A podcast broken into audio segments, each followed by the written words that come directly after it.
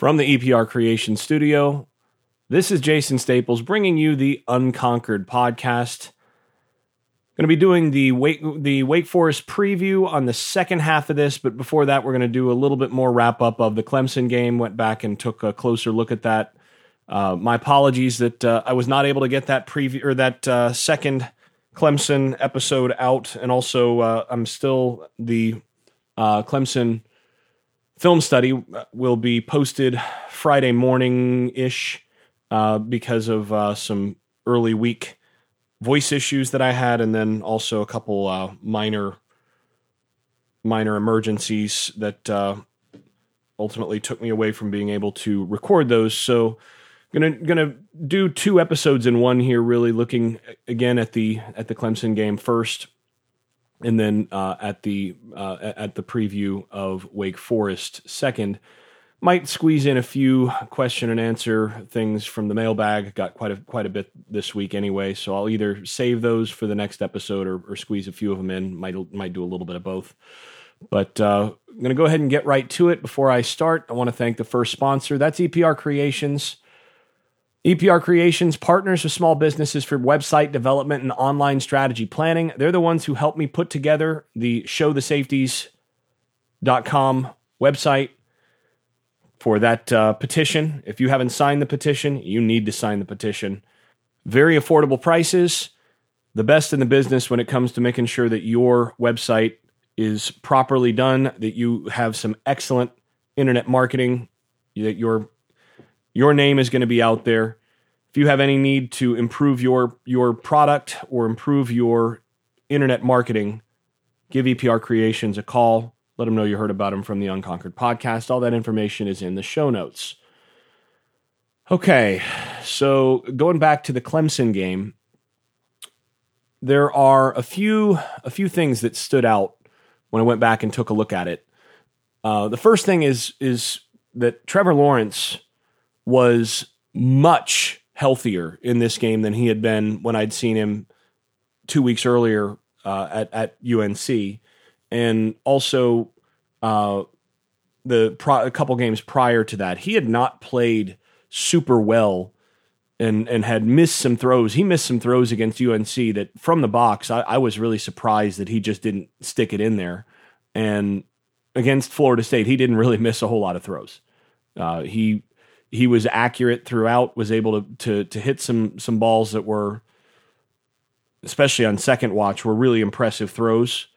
Uh, so you know they they earned that, and and you know that's what you that's what you get when you play against a real life elf at quarterback. When when they've got that, it's it's really hard to uh, to compete just because of the natural accuracy of of elves, and you know the Noldor are uh, an unusual, unusually gifted when it comes to to putting things on on uh, you know on on the spot, and he he he's as good as any of them with that. So that's number one, and and you know the shoulder that he had had, the shoulder problems that he had had. If Florida State had played him when he was struggling a little bit more with that, it'd been interesting to see because I, I think the secondary did play uh, better in this game than they'd played through a good portion of the year to this point. This might have been the best that they've played as a secondary against the pass. It's just that they played a, a, an offense, a pass offense that's that much better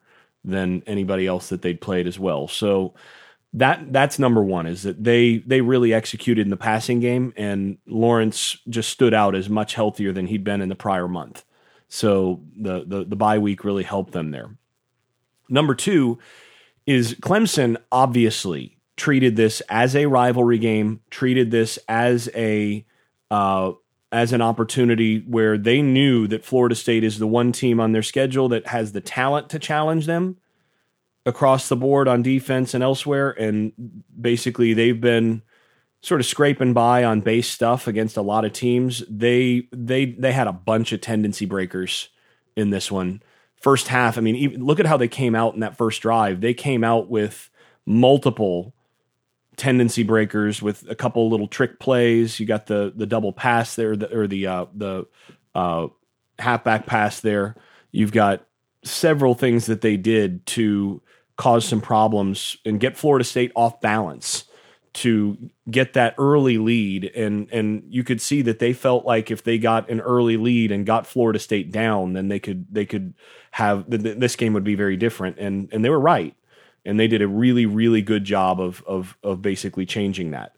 So uh so f- what Florida State had prepared for defensively they they countered a lot of what you would you would have prepared for coming into this game just because they uh they they found some ways to uh, to to zig when Florida State was was playing the zag because of what they'd shown over the course of the year so far.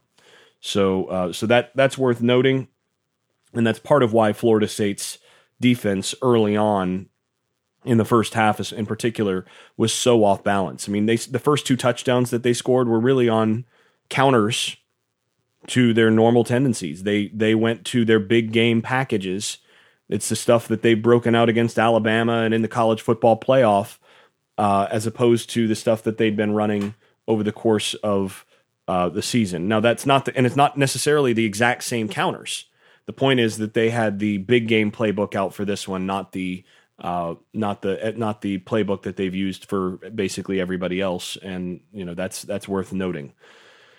The third thing is that other than Janarius Robinson, Florida State at this point just doesn't have edge players against the run. I mean, you've got you've got guys that can do their job. If their job is to be a warm body and to make sure that you are at least playing some contain and forcing forcing the ball inside a little bit, then yeah, they've got they've got that. But if we're talking about somebody who's actually going to make a play, who's going to take on uh, a a puller or take let's say you pull two guys with the uh, with with power a lot of times that that edge guy is supposed to crash that and take out both both blockers. And right now, that's that's not happening unless Janarius Robinson's on the field. I mean, basically, you're getting a guy that might take out one of them, but he's not taking out, he's not submarining both and, and spilling it. And uh, and that's the sort of thing that that you're seeing here. And they just they don't have the personnel on the edge right now, with Kaindoh out, with uh, Lars Woodbey out, with some of the guys that they that that they could have on the edge. They just they're they're young and they're not as talented as they need to be, and they need to have some edges. They need to get some edges on on on the field. Might be a place where getting a, a quality JUCO wouldn't be a bad idea coming in for next year. Uh, but they need to get healthy, and they need to get those guys from from uh, back from injury next year, and uh, and they need to add a couple of edge guys. I mean, they've got a couple nice ones that are coming in as freshmen. It's unclear how ready they'll be initially but uh, they're they're going to have to get a lot. Uh, they're going to have to improve pretty significantly there. The fourth thing is I thought defensively, Florida State stayed in their base cover four or cover eight, depending on terminology how you how you want to call it, uh, because cover eight is where you're going to have the wider uh, edge guys that are that are playing in that underneath zone. That's that's a distinction that some coaches make, but I thought they stayed in that base coverage too much defensively. Going back and looking at what UNC did, UNC used a lot of split field coverages. They they would say go palms on one side and cover four on the other. They would go four three. They would uh, they would show uh, cover two match and then come down into a cover three look on a on a field or boundary reduction. They did a lot of variation to make sure that the elf just did not have a clean pre-snap read in this uh, in the secondary that they that that Clemson couldn't just say, "Oh, they're in this," and then run something that would go against that. Well, Florida State did a lot less in terms of disguise and basically when you show the elf in pre-snap what you're running, it's going to be a lot harder. And also running that cover 4, cover 8 stuff is you're putting your your corners a lot of times in that outside leverage position, and, and Clemson took advantage of that in being able to hit on the inside against uh, against that. That's a tough leverage situation for for the corners, and and I thought Florida State would have done would have would have been better off with a little more disguise and a little more coverage variation there, uh, similar to what UNC had done. But again, you have to be able to do it, and with a shorthanded coaching staff on the defensive side and uh, some of the other issues that they've had, I'm not sure they'd be able to. So, uh, but I thought overall the secondary executed. They played well. They just they they played against a, a group of receivers, probably the second best group of receivers, and and the and the best quarterback in the country, and uh, and Clemson was able to uh, to cause some problems there. I do think also that Clemson fixed a lot of what they struggled against or struggled with against UNC uh, in terms of UNC gave them problems with some stemming of, of the fronts and with uh, with some of that disguise.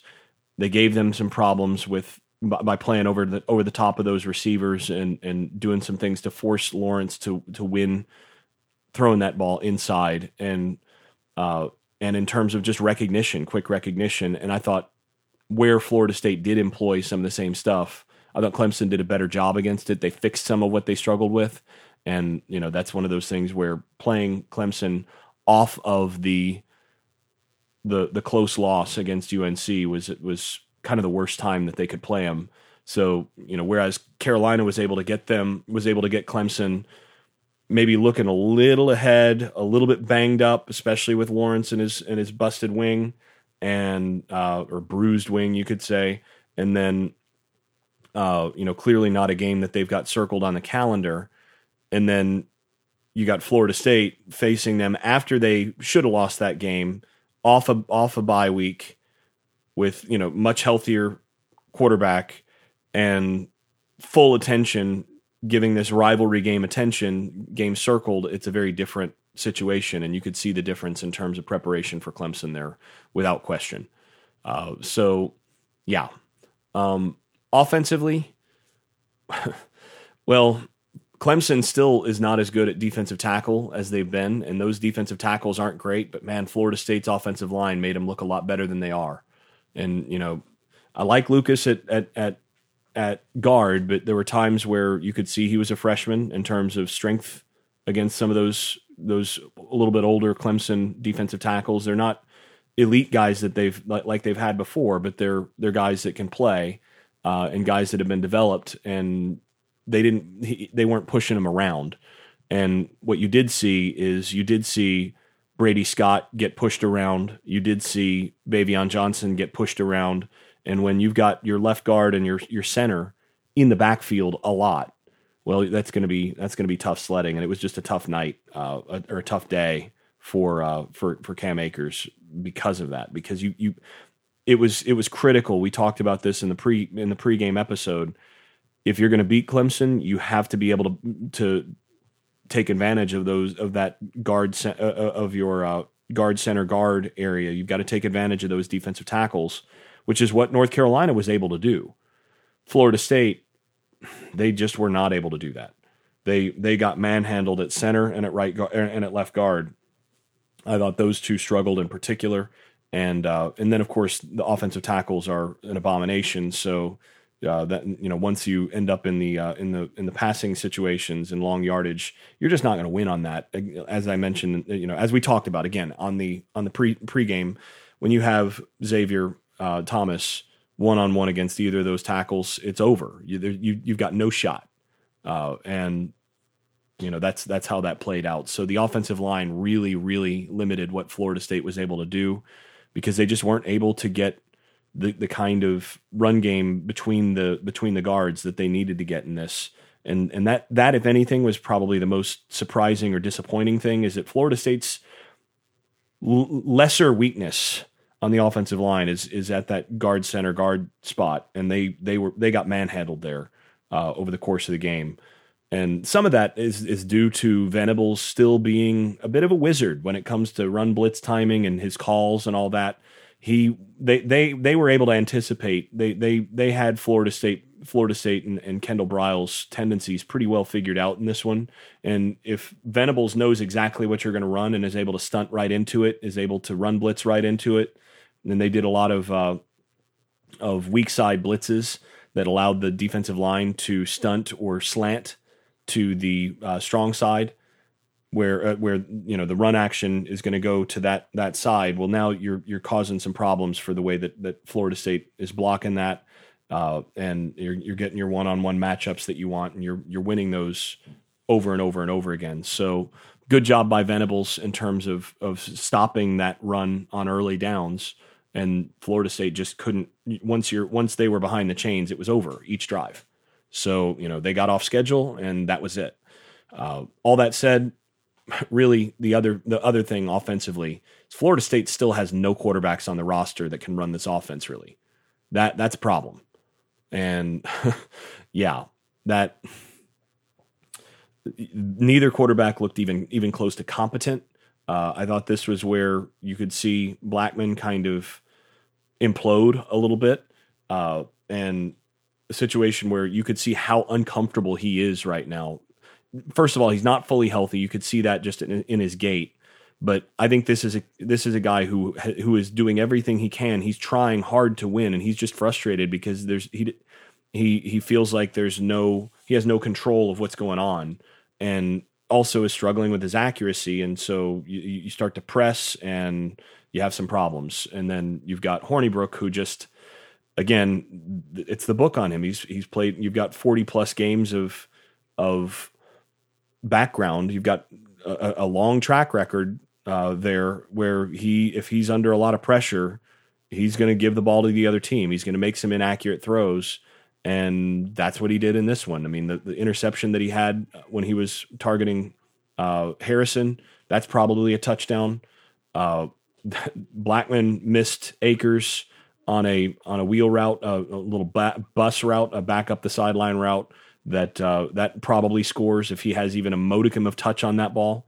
I mean, it's not a difficult throw at all. That's two easy touchdowns, and you can make a case for at least one more that should have been a touchdown that was missed. And you know, you're looking at all of a sudden you got three scores there. That this game you lose by 31, and yeah, it wasn't as close as the score as the final score, but suddenly you're, you're in a ball you're in the ball game, especially if you hit that one early to to Harrison you're in the ball game and you you feel like you've got a little momentum, you gain some confidence, and suddenly the game is is very different.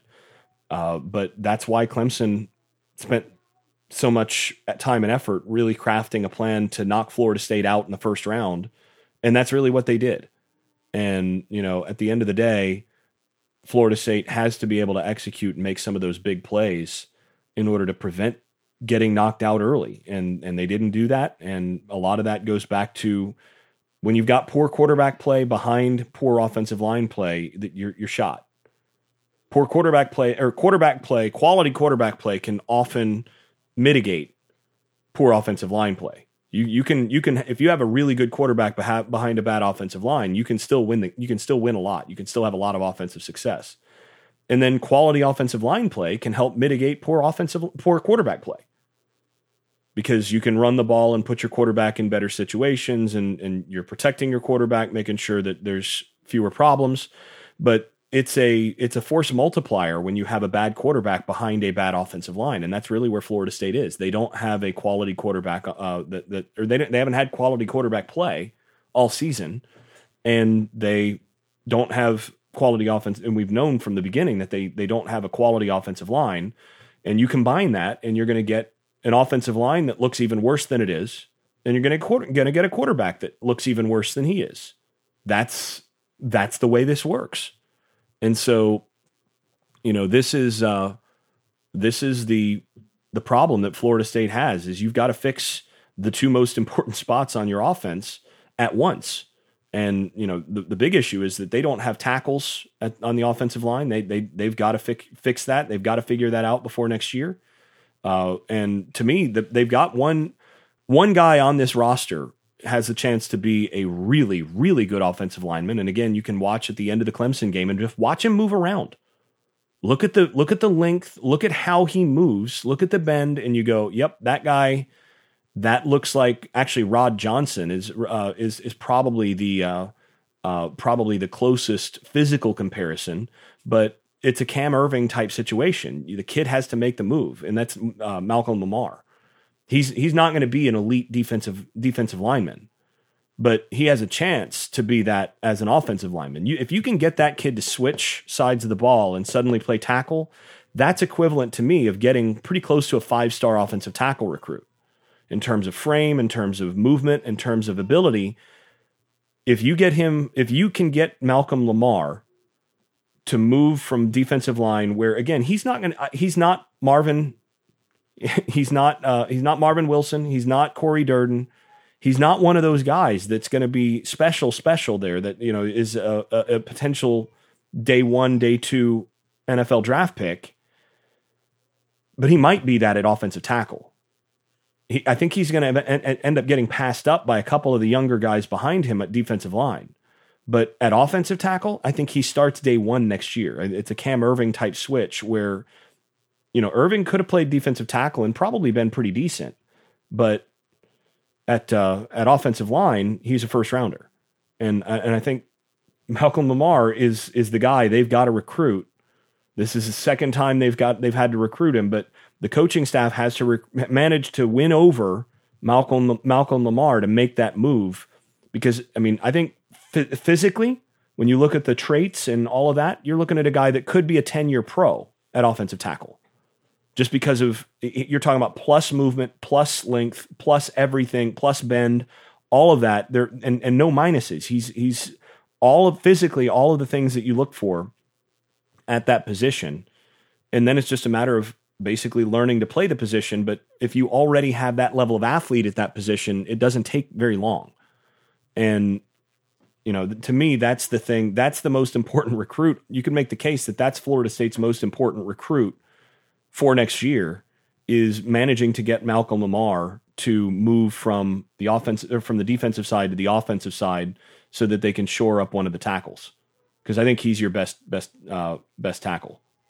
So, in any case, uh, that's that's sort of where the Clemson game wound up. I think you know they they could have been significantly closer, but the reasons that they weren't are precisely why they're not an especially good football team. I mean, the, the, game played out more or less as it should have, given the gap between the teams at the at the most important positions. So, fair enough, right? All right. Well, before we move over to the Wake Forest uh, preview, I want to go ahead and thank my second sponsor, and that is Lewis Marquez of Keller Williams Realty in Jacksonville, Florida. Lewis is a trained photographer and videographer which is especially important now that about 90% of home buyers search online first. So you'd better have a good online marketing plan if you're going to list a house. If you're in the greater Jacksonville area and you're thinking about listing your house, you need to give Lewis a call at 850-443-5797. Email him at lewismarquez at kw.com. Tell him you heard about him from the Unconquered podcast, and he'll take care of uh, a couple extras he'll throw in. He'll make sure that you're especially taken care of as an FSU fan and as a listener of this podcast. And then if you're in the market to buy, do the same thing. Get Lewis a give Lewis a call, and uh, he'll outwork everybody. So let him know you heard about him from the from the podcast, and like I said, he'll he'll make sure you're you're taken care of. All right, so looking forward to Wake. Well, Wake is this is going to be an interesting game. I, th- I, think for sure, and and this is the second game where I've I've already watched North Carolina play this team so and and had to break down a lot of film on that. I'm actually going to post a couple of videos of what I did in the post game for North on North Carolina on the uh, Patreon page. But uh, the uh, the Wake Forest offense and defense they do some different stuff, and and and it'll be interesting to see again how Florida State is able to handle some of those things given what I saw earlier in the year. So first and foremost, the Wake Forest offense is is is the real that's that's what they they do differently than anybody else. I mean, they're Paul Johnson level unique in what they do. Uh, they they have basically what they did is they decided that they're going to respond to the way that defenses have had begun to play the read option stuff, the RPO stuff by what what it's called on the defensive side is muddying the read. So you, what you do is you you try to play kind of in between what the quarterback's read keys are, so that the quarterback has to hesitate just a little bit, and then maybe the quarterback makes makes a bad decision, and maybe you you don't have a guy that's going to be wrong no matter what he chooses. Well, what what Wake Forest did is they basically decided to lean into that. Okay, you're going to muddy the read. Well, we're just going to delay and delay and delay, and we'll we'll hold the read until you make a decision, and then you're going to be wrong. So th- there have been plays this year where the the quarterback is still riding the mesh point. He still has the ball in the in the in the running back's belly, and they're like a yard and a half, two yards into the into the hole. Like they're still they still haven't made the read because he's just working forward with him, and then all of a sudden you have to tackle that front guy, and now he's a lead blocker effectively, and the quarterback tucks it and or pulls it and tucks it and and and gets another three four yards. And this is a way to really, first of all, frustrate a defense because you don't know who has the ball at any given point. And th- they'll do the same thing with those with the RPO game where they'll hold that read, hold that read, hold that read, keeping an eye on your backers. And if you trigger it all, they're throwing it right behind you. But if you don't trigger, they're two yards into the uh, into the into the hole before you can ever trigger. So this is a problem to defend and, you know, for a team that can't recruit the kind of athletes that other teams in the ACC can, this is this is again, like I said, it's a Paul Johnson style situation where they're they're they're forcing you to defend things differently than anybody else and it gives it gives its own problems. And given Florida State's weaknesses, I mean Florida State has some problems on the edge as I mentioned, and they have some problems at linebacker. Well, that just happens to be the places where Wake Forest is going to take most advantage of the defense. So in terms of offensively, this is not not what you want to face if you are if you're Florida State. You, this is exactly the kind of offense you you really don't want to have to to to play against. I mean, and and to top that off, they're going to keep doing this delay, delay, delay, delay, pull, delay, delay, delay, pull, throw. You know, these they're going to keep doing that over and over and over again and then they're going to do it on quick tempo. They, they run as they, they run as fast a tempo as any team in the country. They run as fast a tempo as Florida State's offense. And beyond that, they'll use that. I mean, one of the touchdowns they got against North Carolina was a real cheapie because they'll go quick tempo, they'll snap it on that play. They they what they did is they went unbalanced. They had an ineligible receiver in the slot that you have to know that he's covered, but they're snapping it with 33 seconds left on the clock. And so you don't have time to communicate as a secondary. So now you're having to worry about covering him. And while you're worried about covering him, you've got a little pump and go double move on the inside. The safety's trying to figure out which guy he's responsible for, and they got a long touchdown just because you had to accommodate, you had to account for the weird formation thing that they threw at you at extremely high tempo. And they're going to always have three or four different rounds in the chamber for the right time. And around midfield you'd better be careful because they're going to go up tempo and they're going to throw something weird at you and you'd better be able to respond quickly in the secondary and at linebacker and and uh, and communicate or you're going to suddenly give up a big play. And that's just what they do. So not only do they use tempo to, to exhaust you up front but they're going to use tempo to cause some confusion in the secondary and just periodically throw something at you that you just haven't seen. And they're going to do that at you know, snapping the ball at 35 seconds left on the on, on the play clock. It's uh it's it's insane how fast they go sometimes. And the other thing that they'll do is with what they're doing with the delayed read with that extended mesh point, they're double teaming so much inside. I mean, it's it's veer blocking a bunch where you're double teaming with the guard in the in the center, and you're double teaming with the other guard in the tackle, or you're double teaming with the tackle and the in in the tight end or the H back. They're doing a bunch of double teams on those interior linemen so that you can't just get the one on ones and get penetration. They're going to try to minimize the penetration you can get from those from that front front three by a bunch of double teams, and they're going to force you on the edge and at linebacker to have to be able to make those plays against the mesh point. And again, that's not what you want to see if you're if you're Florida State. And I have a suspicion here that there are going to be stretches of this game where Wake Forest is going to run the ball infuriatingly well. It's one of those things like, oh my gosh, ah, really? Like how how do they keep getting three and a half, four yards? But they're going to keep doing it.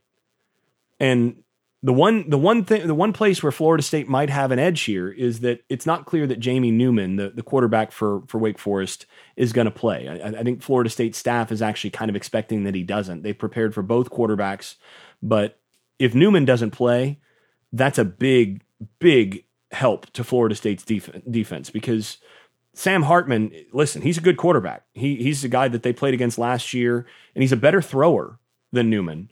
But what Newman does is he's a six foot four, 230 pound quarterback, and he's he's a basically, I mean, he's a poor uh, a homeless person's Tebow in terms of what he gives you as a runner. Where when they run that delayed mesh stuff and all that, he's going to just break a bunch of tackles, fall forward, and you got four or five yards.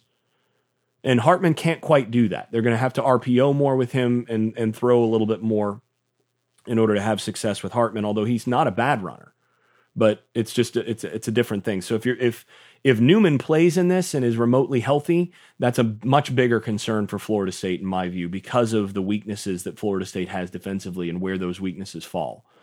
Uh, and then the other thing is not only are they going to have some success running the football that way, but they've got some pretty good players at, at, at receiver. Sage Surratt, six foot three, about 220 pound receiver on the outside, has played as well as any receiver in the in the conference. He, I mean, he's he's getting some discussion as uh, uh, among the media as a potential ACC Player of the Year, Offensive Player of the Year uh, so far. You know, through the through the first half of the season, he's probably the ACC Offensive Player of the Year. So, you know, that's a problem. Uh, and he's going to be a big downfield threat. He will go right over top of you. And this is one where, with what Clemson's receivers did a couple times to Florida State's smaller corners, you look at as good as Asante Samuel is, he's going to have some trouble. He's going to have his hands full with Surratt because Surratt's just going to post him up. And, you know, he won't run away from him, but he will cause some problems and go right over top of you. And, uh, and just physically, he's a real problem.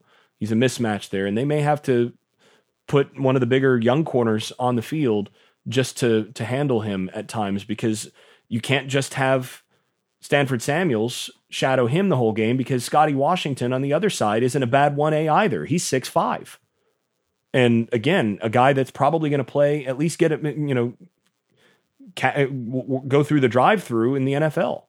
So you got two two two receivers that are probably going to get some time in the NFL right there. And then at the slot, they've got the former quarterback, Kendall Hinton, who, for what it's worth, from Southern Durham, where I used to coach.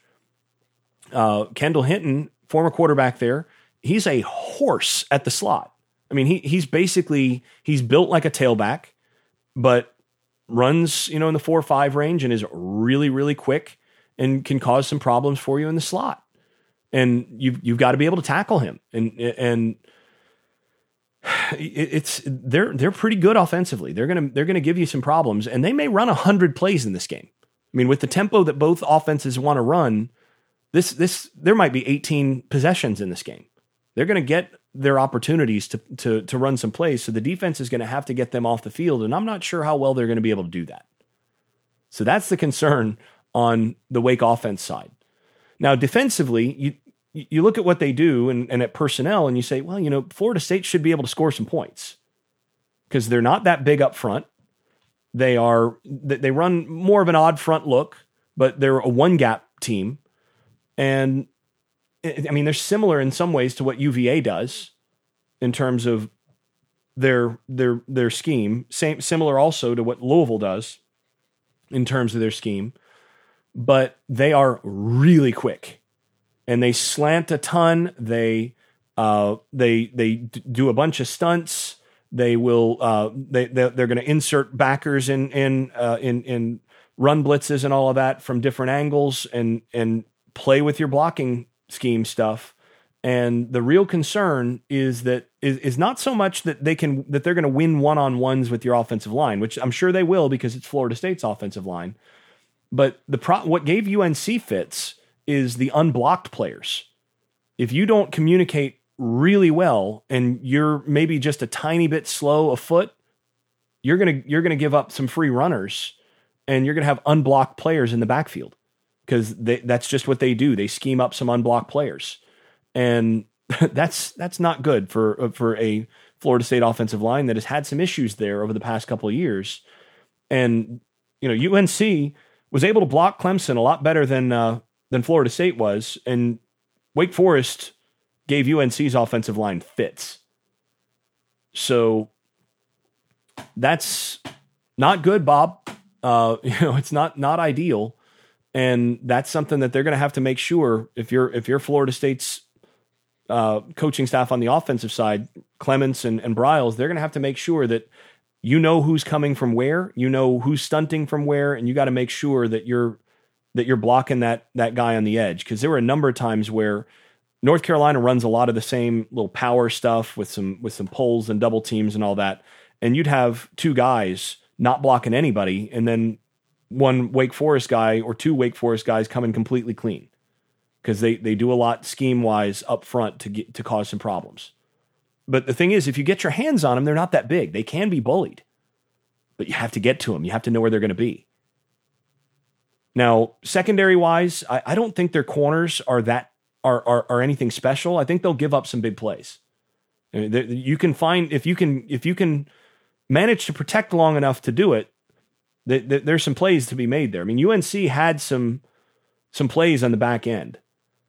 You you you you know they either the problem is that they either got so much pressure that Howell didn't have time to, to, to hit it, or he just didn't pull the trigger. I mean, he's he's still a true freshman, but there there was there were some plays to be made in the secondary for UNC, and once UNC sort of took the uh, the the governor off of Howell in the fourth quarter, you could see that there were a lot of plays to be made downfield in the passing game. But you got to be able to pull the trigger, and you got to be able to throw it accurately. And if you looked at the Clemson or at the uh, Louisville game there were plays to be made downfield in the passing game by Louisville. But again, you've got to be able to block them well enough to make sure that your quarterback can set that up. And then you got to get good quarterback play and some quality throws to be able to do that because they will force you to make some quality throws. But the, the big plays are there if you can do it. What they do really well is come up and tackle well on the on the edge against bubbles and, and screens like that. They've got a couple quality safeties. They're kind of hybrid players that are really good in the open field. They're very aggressive, and they're going to come downhill and make some tackles uh, against against your slots and against against those those uh, screens. To me, if I'm Briles, I'm trying to take advantage of how aggressive coming downhill those guys are, and maybe try to slip a, a couple double moves to to my slots and that sort of thing uh, over the top because you're not going to get as much. I don't think with your slots breaking tackles or or breaking a guy down in the open field as as what you might against some other teams. But you might be able to get some some double moves and some cheap cheap touchdowns on uh, on a few little things there uh, if you can execute it and the quarterback makes that throw. So so that's really to me you've got to have some some things built in for some cheap big plays to make sure that you're going to score along with what they're going to do. So, in terms of expectations in this one, well, you know, number one, I think Florida State they're, they're going to need to have some success on the ground and, and, and, make sure that they're in advantageous leverage to be able to take advantage of some of those those plays down the field. This is a game though where I, I'm probably throwing it more on first down than I have in recent weeks because of basically they're going to have to commit to stopping the run because they're not that big and that's just what they do. They commit to stopping the run with some additional stunting and, and bringing some run blitzes and all that. And you got to be able to hit that downfield. You got to hit it right in the teeth. And if you do that, you can score some points against this Wake Forest defense. So to me, I think that's what you got to do. And then you've got to have success on the ground in second and 10. When you're when you do have some incompletions there and all that, you've got to be able to have some success in the ground to be able to sustain some drives. you you you can't let them run 150 plays. You've got to be able to run you want to run 100 plays yourself you've got to sustain some drives and uh, and that's going to be that's going to be critical now on defense really you have to play very aggressively against their running game you have to continue to hit that quarterback. You've got to if need be you've got to single those receivers on the outside and play a little bit over the top. Don't let them get over the top of you but force if it's Newman especially at quarterback force him to to execute down the field with precision passing. Because he's not real accurate, but he will throw a pretty deep ball once in a while. Don't let them win either in by running success rate, you know, 60% success rate in the running game or by just going over the top of you with your with their big receivers, force them to beat you in the intermediate passing game. That's what you got to do. You've got to force that execution. And you know, if you can do that, then you got a chance, I think, to to cause them some problems. Now, Hartman is better executing in that intermediate zone, so you you, you better prepared for both guys. But That's that's where things go. In terms of my predictions here, I think Florida State's offense should average around six, maybe a little bit more yards per play in this game. I mean, I think the, the plays are there to be made against against Wake Forest. But I also think the defense is probably going to give up 5.5 yards per play or more. I think this game's pretty close to a coin flip. I mean, this is this is nearly 50-50 odds in terms of who's going to win this game. Uh, I think this is pretty close to a coin flip.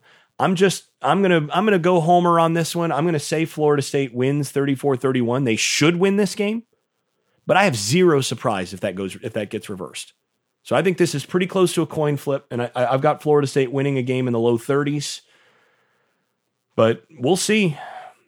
Before we go, I want to thank my third sponsor, and that is Garage Makeovers. Top rated garage remodeling company in South Florida. If you are in Palm Beach or Broward County and you have any need for painting and drywall work, overhead storage, polyaspartic flooring, cabinet, shelving, slot wall, anything else in your garage, call Nathan at Garage Makeovers. Let him know you heard about him from the Unconquered podcast.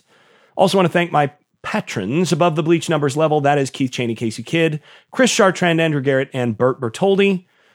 I'm going to go ahead and take care of a bunch of question and answer stuff early next week. Uh, if you have any other questions, submit them, especially through the Patreon site, and uh, we will. Uh, I'll make sure to answer whatever you whatever you got um, on the next pod, but uh, next non hot takes pod.